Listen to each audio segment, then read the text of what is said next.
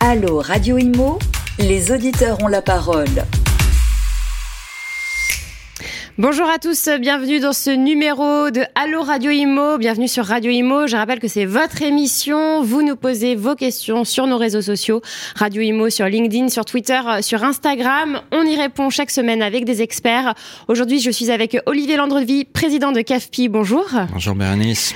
Et Thomas Venturini, cofondateur de Liberkeys. Bonjour Thomas. Bonjour Bérénice. J'espère que vous êtes euh, en forme. Messieurs, on va faire euh, un point, un bilan du marché immobilier, un point sur les taux. Euh, on va euh, voir euh, donc les taux pour le mois de mars. Avant tout, je vais vous demander de présenter bah, vos groupes. CAFPI, on va commencer avec vous, peut-être Olivier Landrevi.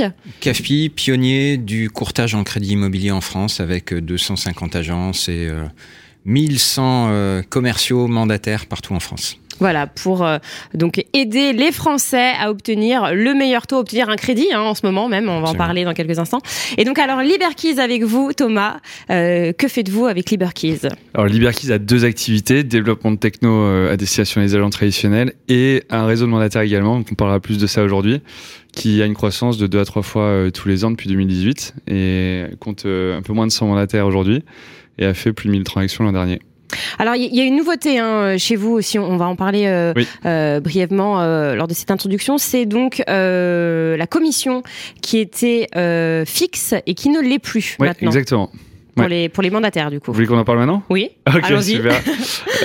non, en effet, on a, on a fait évoluer notre niveau de commissionnement. Déjà, on sentait que le marché évoluait, pas dans le bon sens pour, pour les agents immobiliers. La commission fixe, c'est très bien sur un marché haussier.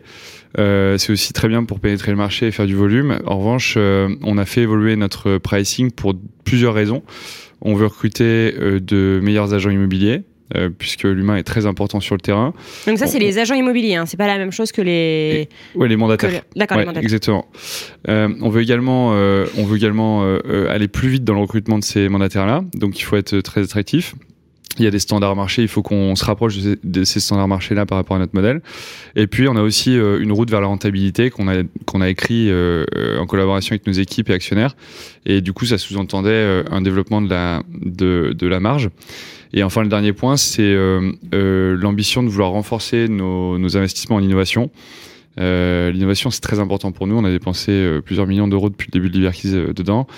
Euh, et on pense que c'est de cette manière-là qu'on va réussir à, à vraiment sécuriser l'expérience client dans une, une très forte croissance. Et donc, il faut qu'on renforce ces investissements-là. Donc, la commission était nécessairement notre, notre principal verrou à la croissance, à la rentabilité, à l'innovation. Et donc, on l'a fait péter. Donc voilà pour l'actualité de Liberkeys.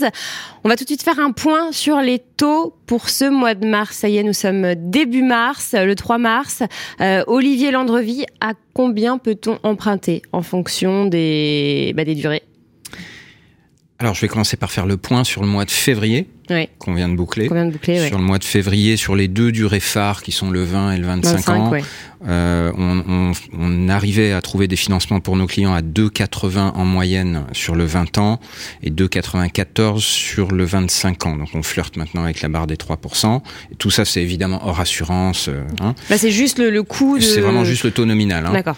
Euh, et euh, on est maintenant dans un rythme bien établi, sans surprise, sur lequel on voit plus 20 centimes de taux tous les mois. Mm-hmm à la fois sur le taux d'usure et très vite sur les, les taux pratiqués par les banques. Parce que le taux d'usure, je le rappelle, a été, euh, enfin, jusqu'au mois de juillet, il est calculé chaque, euh, il, il, était calculé au mois. En il fait, est hein. réajusté, tous, les mois, alors que précédemment c'était tous les trimestres. Mois, Donc on voit maintenant plus 20 centimes tous les mois, euh, ce qui veut dire que je peux euh, avec un bon degré de confiance, euh, vous annoncer que sur le mois de mars, on aura des taux moyens qui seront euh, autour de 3, 3,10, 3,15 pour le 25 ans. Donc on va, on va franchir la, la barre des 3. C'est évidemment une moyenne. Ensuite, en fonction des profils, on peut, on peut obtenir mieux que ça, mais, mais voilà.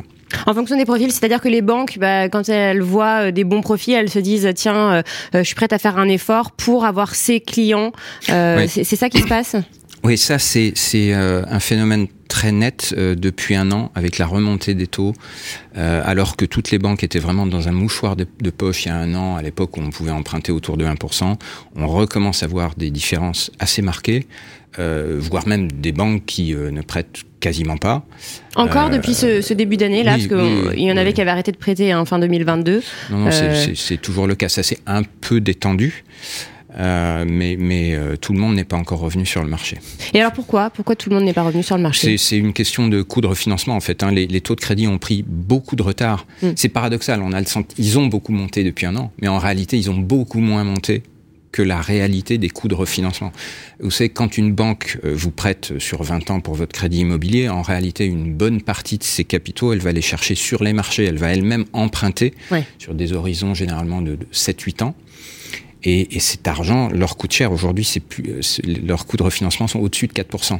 Donc, quand elles vous font un crédit à 2,94, en réalité, elles engrangent une perte assurée sur euh, les 10 ans qui viennent. Hmm.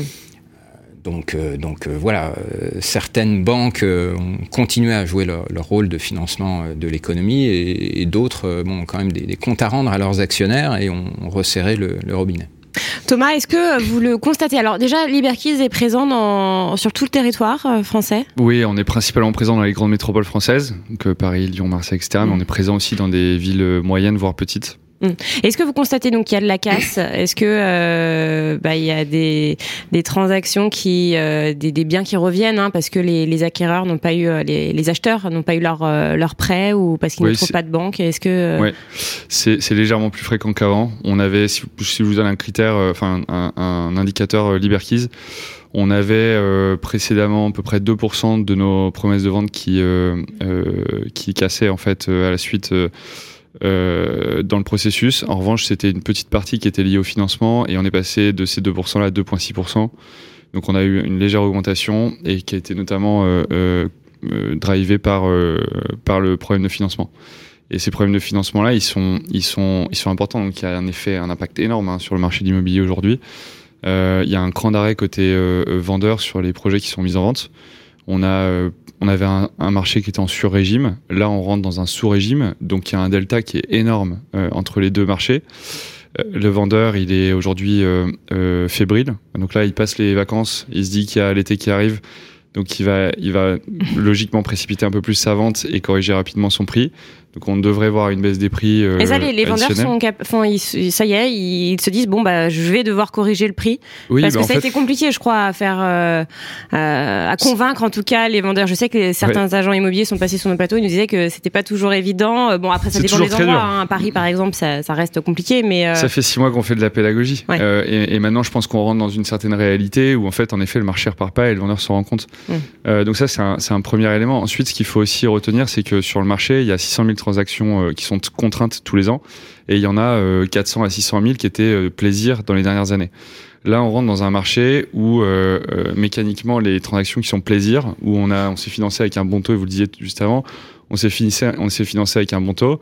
On va pas forcément se relancer dans un, dans le financement d'une autre propriété avec un mauvais taux, alors que c'est juste pour le bruit ou euh, avoir une chambre en plus alors qu'en fait le, nouvel, le nouveau-né pourrait être dans, dans, dans, la chambre de son petit frère ou son grand frère pardon. Ça c'est un premier élément. Ensuite euh, un autre élément c'est que il y a un support de prix de à peu près en 2018 donc Paris est un bon exemple où on est à plus de 10 000 euros le mètre carré en moyenne hein. en moyenne notaire compris. Et donc ça veut dire que toutes ces transactions qui ont eu lieu après 2018 elles vont logiquement euh, pas forcément avoir lieu. En tout cas, il y aura un support à 10 000 et en dessous de 10 000, elles n'auront pas lieu si c'est du plaisir. Donc c'est un bon, c'est un bon exemple pour montrer que tout le stock de transactions plaisir, selon nous, encore une fois, va diminuer fortement. En revanche, les, ventes, les ventes contraintes, elles vont continuer d'opérer sans trop de, de freins. En revanche, Alors, Paris, attention parce qu'il y a les investisseurs étrangers aussi hein, qui gonflent les ventes. On revoit les Américains. Hein. Ouais, ouais, mmh. avec le dollar euh, plus fort. C'est mmh. un marché euh, moins représentatif, non? C'est vrai, mais il y a eu tellement de transactions sur les 4-5 dernières années euh, et de transactions aussi plaisir qui étaient euh, par des, euh, faites par des Français, par Français. qui vivaient en France et qui travaillaient en France que ça, ça, a quand même beaucoup joué sur, le, sur les prix support qu'on va avoir mm. dans, les, dans les ventes plaisir dans les années à venir. Mm. Olivier, on a parlé des taux, euh, il y a aussi les, les conditions d'accès au crédit qui, euh, qui avaient été durcies hein, par le HCSF, le Haut Conseil de stabilité financière. Euh, où en est-on de, Alors là-dessus, malheureusement, il n'y a pas d'évolution sur le plan réglementaire. Hein. En 2023, donc il n'y a aucun, aucun changement. Non, non, pour l'instant. Euh, je pense que ce sera un, un, sujet qui devra faire débat dans les mois qui viennent, j'espère. Euh, donc on continue à avoir des conditions assez difficiles qui se jouent principalement autour de la question de l'apport personnel. Oui. Donc en gros, en dessous de 10%, c'est difficile de discuter. Hein. Euh, C'est un peu le, le, le prix d'entrée. Alors il peut toujours y avoir des exceptions pour des profils exceptionnels, mais en règle générale, c'est quand même le, le seuil d'entrée. Euh, et la moyenne qu'on observe sur les projets qu'on arrive à financer, c'est même maintenant 20%. Donc ça vous donne quand même Résidence une, une principale et investissement locatif, c'est pareil. euh, principale. Non, investissement locatif, curieusement, c'est un peu moins. On est Bah autour oui. de 13%. Oui. Euh, Mais c'est logique, hein. euh, si euh, euh, la personne arrive avec un projet bien ficelé, j'imagine que le banquier, bon, se dit, euh, euh, il y, a, il y a des loyers qui vont euh, rentrer tous les mois. Est-ce que c'est ça joue? Sans doute, sans doute. C'est- difficile à dire. Alors par contre, il y a un phénomène nouveau euh, qui est pas encore généralisé, mais qui commence à se diffuser à un certain nombre de banques. Euh, c'est le- l'exigence en plus de l'apport personnel qui est vraiment mis dans le projet, d'avoir en plus de démontrer en plus qu'on a une épargne de précaution disponible en cas de pépin pour des montants qui peuvent aller jusqu'à un an, l'équivalent d'un an de mensualité. de mensualité ouais. Euh, et la raison à ça, c'est en fait euh, la, la crainte de la part d'un certain nombre de banques que euh, euh, les, les suites qu'on qu'on aura dans les mois qui viennent sur euh, l'inflation et l'impact pour les ménages de, des factures énergétiques qui s'envolent, ou même l'alimentaire, euh, rendent les fins de mois plus difficiles que ce que les emprunteurs euh, anticipent, et que du coup, des, des, des emprunteurs se retrouvent en difficulté sur leur, leur remboursement de crédit à cause de l'inflation.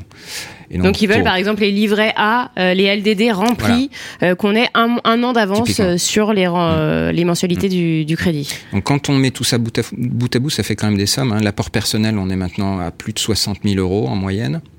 Euh, et sur les demandes de- d'épargne résiduelle, on est autour de 15 000 euros. Donc, euh, Et là, alors une question peut-être pour tous les deux, vos clients, euh, comment ils font pour se constituer un apport? Est-ce qu'ils font appel à la famille? Est-ce que parce que tous les Français n'ont pas euh, 10% du, du montant du alors bien nous, on voit sur- beaucoup de transmissions, enfin de, de, de Ouais. phénomènes intergénérationnels, disons. Donc les grands-parents, les parents Euh, qui les donnent. grands-parents, les parents. En plus, il y a un cadre fiscal qui est, qui est Avantageux, ouais. Oui, qui est avantageux, qui permet de faire ça, de faire ça sans droit de succession.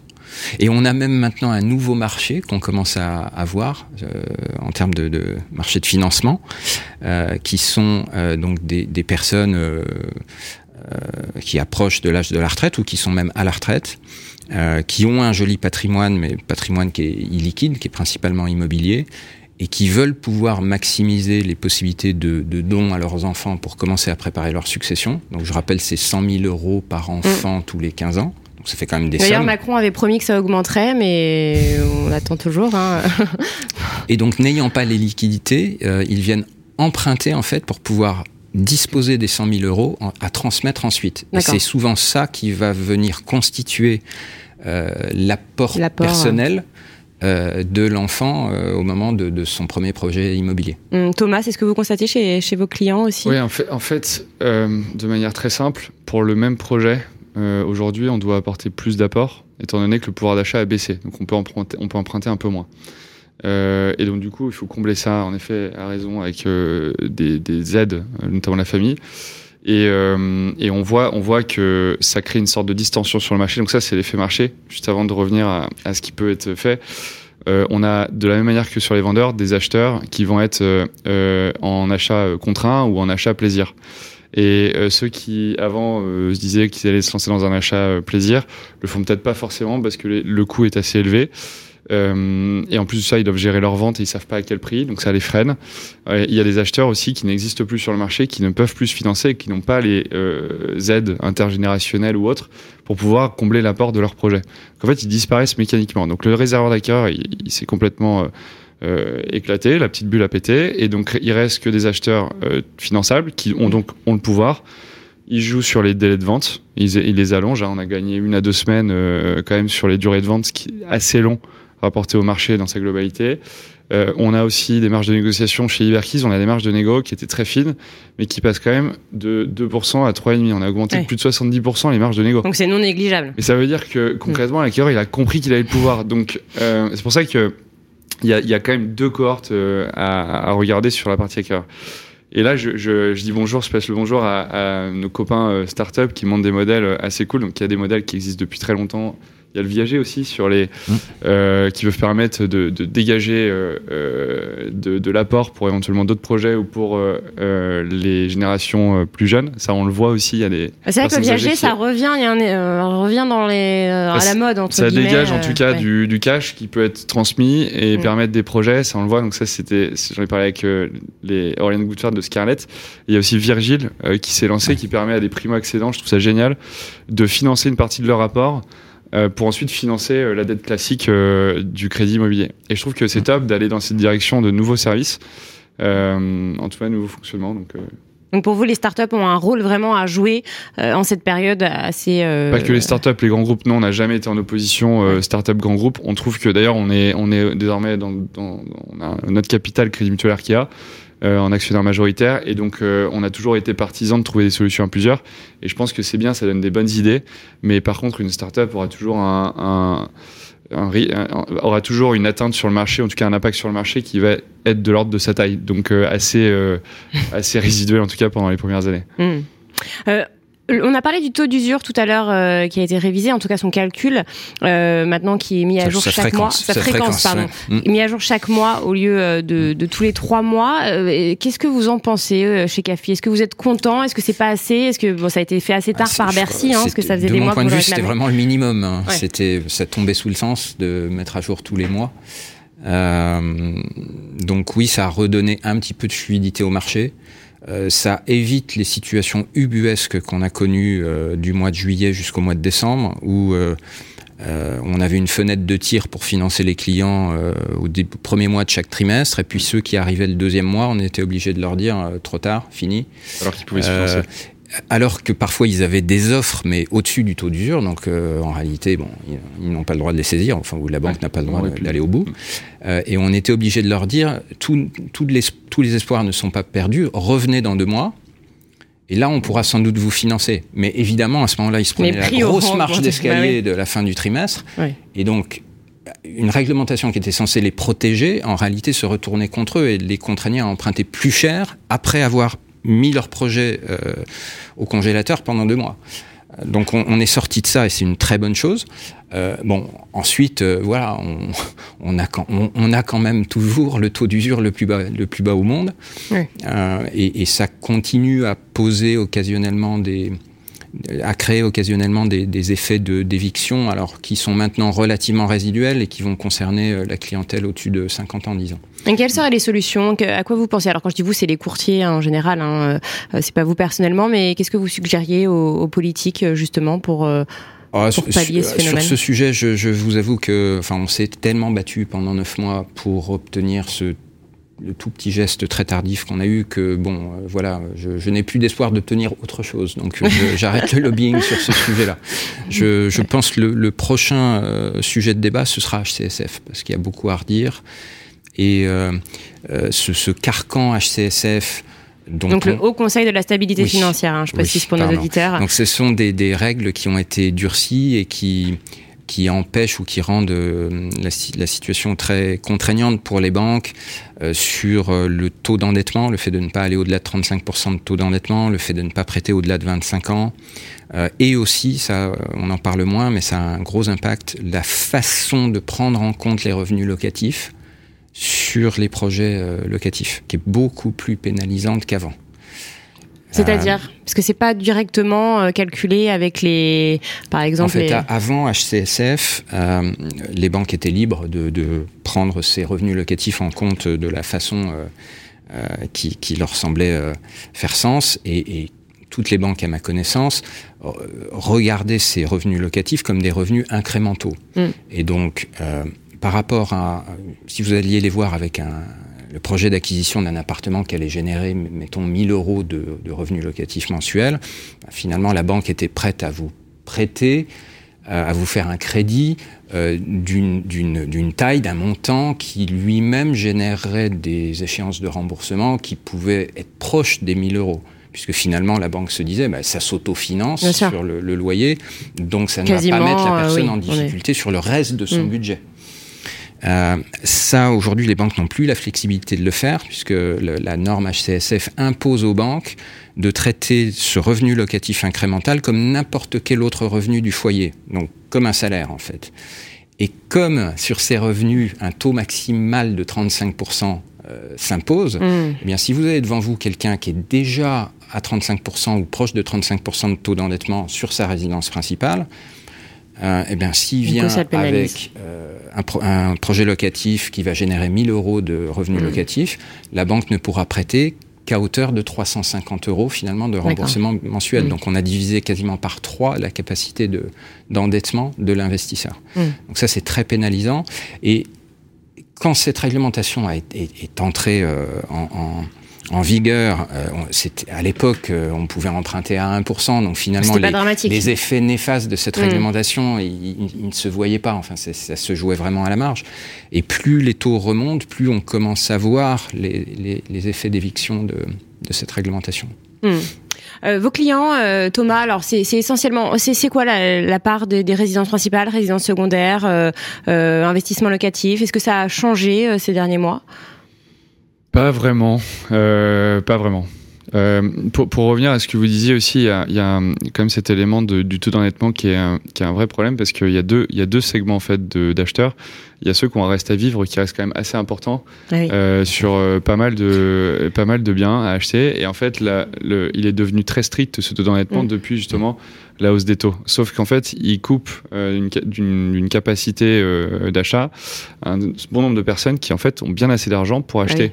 Alors qu'avant, la banque était justement euh, responsable de la gestion de ce taux d'endettement et elle, justement, elle arbitrait entre les différents segments. Et donc, en fait, il y a vraiment des transactions qui devraient pouvoir arriver, qui ne sont pas arrivées. Et l'augmentation du taux d'usure, euh, elle va mécaniquement augmenter aussi le coût euh, des mensualités, le coût de l'endettement.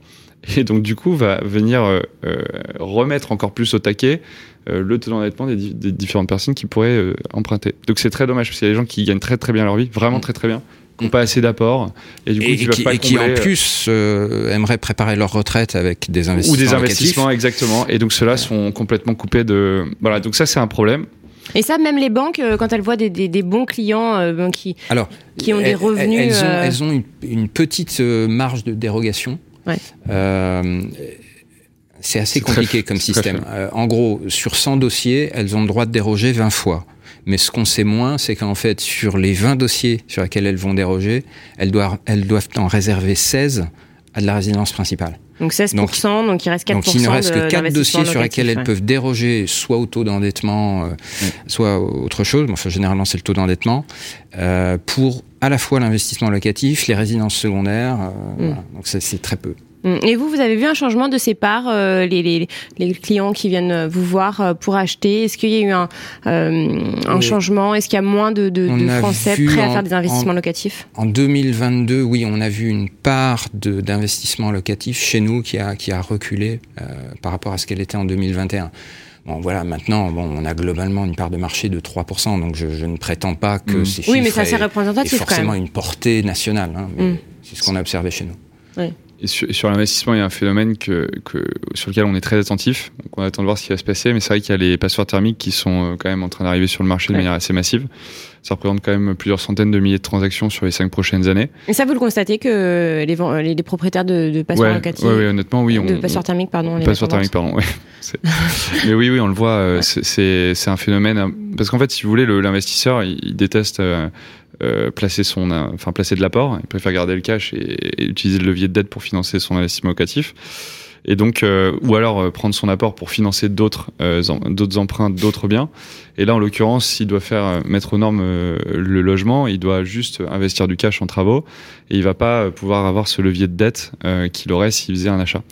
Donc mécaniquement, ce qui se passe en fait, l'investisseur, il met son bien en vente pour en racheter d'autres. Donc il y a une sorte de, je pense qu'il va y avoir une sorte de chaise musicale qui va être intéressante pour les agents immobiliers, qui va être de justement vendre un logement et permettre à l'investisseur d'en racheter un autre, et donc de réallouer son cash, mais sous un effet de levier pour un autre achat immobilier. Euh, et donc du coup, il va y avoir une sorte de rénovation énergétique euh, du parc qui devrait se réaliser sur la classe d'investisseurs, sur tous les, les diagnostics. Euh. alors, c'est... Je, vais, je vais mettre un, un petit bémol là-dessus, parce qu'on commence à voir que on, on, a des situations avec des investisseurs de bonne foi qui, qui, ont la capacité financière pour ah engager des travaux, mais qui n'arrivent pas à obtenir l'accord de leur copro. Euh, oui. Parce que les obligations de rénovation énergétique, elles ne mm. s'imposent qu'aux investisseurs et pas aux propriétaires. Pour donc copropriétaires bailleurs. Hein, donc ça crée une sorte de, de désalignement d'intérêts euh, au sein Après, des copros. il y a la crise énergétique qui est passée par là, et c'est vrai que bah, quand les propriétaires occupants ont vu euh, leur facture d'énergie augmenter, ils se sont dit à ce moment-là peut-être qu'on devrait en, effet faire les, travaux de mmh. rénovation. Ça, a joué aussi. Hein. C'est vrai que s'il n'y avait pas eu la crise énergétique, je pense que ça aurait encore, encore plus freiné. Mais là, il y, a quand même eu ça. Donc c'est vrai que. moi, ce qui me fait peur, c'est que un, effet euh, induit, qui n'était pas du tout l'effet souhaité par cette réglementation, hein, euh, soit finalement de faire basculer, de faire sortir du parc locatif euh, un certain nombre d'appartements, qui derrière seront sans doute repris en résidence principale. Euh, et derrière, ça pose aussi question sur le modèle du logement euh, en France. Parce que quand on voit que le, le, le primo-accédant moyen, maintenant, il a 35 ans, hein, forcément, mm. pour trouver les 60 000 euros d'apport, euh, c'est difficile de faire à 22 ans. Euh, donc, jusqu'à 35 ans, on fait quoi? On est, bien obligé d'avoir recours au parc locatif. Et si le parc locatif se, se, réduit? se réduit trop, on peut avoir un, sérieux problème de, de logement. C'est très juste. Il y a une reversion, en effet, qui va aller vers l'ARP et une autre qui va aller vers d'autres investisseurs. Et donc, le parc, normalement, devrait euh, soit pas se rénover, soit se rénover de cette manière-là, mais en tout cas euh, euh, continuer. Et en revanche, euh, sur le, la location, et je, vais même aller plus loin, il y a aussi un encadrement des loyers. Et donc à, un, moment donné, ça va, ça va encore plus casser le niveau de rentabilité des investisseurs dans pas mal de villes, et ce qui va pas forcément faire avancer euh, très rapidement cette rénovation énergétique. Alors moi, je pensais plutôt aux villes moyennes euh, en France que Paris, mais en effet, on va avoir ces, voir ces problématiques-là. Ouais. Bah, c'est vrai qu'encadrement des loyers euh, plus DPE, euh, avec le fameux calendrier, ça donne pas envie euh, d'investir et, euh, et d'acheter pour louer. Notre chance, alors notre chance, je dis notre parce que nous on est sur le résidentiel ancien, c'est que le neuf vit une telle crise. Il y a vraiment beaucoup moins de logements qui arrivent sur le marché et il y en a pas énormément qui vont arriver dans les années, enfin davantage dans les années à venir. Ouais, on attend les chiffres de la FPI là début mars, bah, c'est la semaine prochaine. Ouais, bah, on sera très attentif à ça parce que nous, il y a une mm. sorte de reversion de. Bah, les derniers, c'était moins 29,3% euh, pour le troisième trimestre, donc 2022, hein, en termes de, de, de logements neufs. Euh... Je pense qu'on devrait être à plus euh, encore en, en, au quatrième trimestre. Ouais. Ouais. C'est pas prêt de, de s'arranger. Donc c'est vrai que nous on le suit avec attention parce que c'est y a une vraie reversion. Il y a quand même euh, plusieurs centaines et sur, de Et sur le neuf, contrairement à l'ancien, l'ajustement ou le, le retour à l'équilibre du marché ne peut pas se faire par le prix. Euh, parce, que les contraire, les prix ne font que monter, les bah coûts les de construction ne font que monter. On a une inflation de réglementation euh, environnementale qui contribue aussi à, à, ce que les coûts augmentent. Donc les mm. prix ne peuvent pas ne peuvent pas s'ajuster à la baisse. Mm. Et puis bon, Pascal Boulanger le disait, hein, le président de la FPI, la main d'œuvre on, on, la trouve pas, c'est compliqué. Mm. Euh, il y a les prix, euh, l'acheminement. Enfin bref, il y a, c'est vrai que c'est euh, la construction neuve est dans le rouge. En tout cas, l'émission se termine. Merci infiniment messieurs d'être venus sur le plateau de Allo Radio Imo. Merci Olivier Merci Thomas Venturini. On se retrouve la semaine prochaine pour un prochain numéro de Allo Radio Imo. Allo Radio Imo. Posez vos questions à nos experts sur les réseaux sociaux, à réécouter et à télécharger sur le site radio.imo et sur toutes vos plateformes d'écoute habituelles.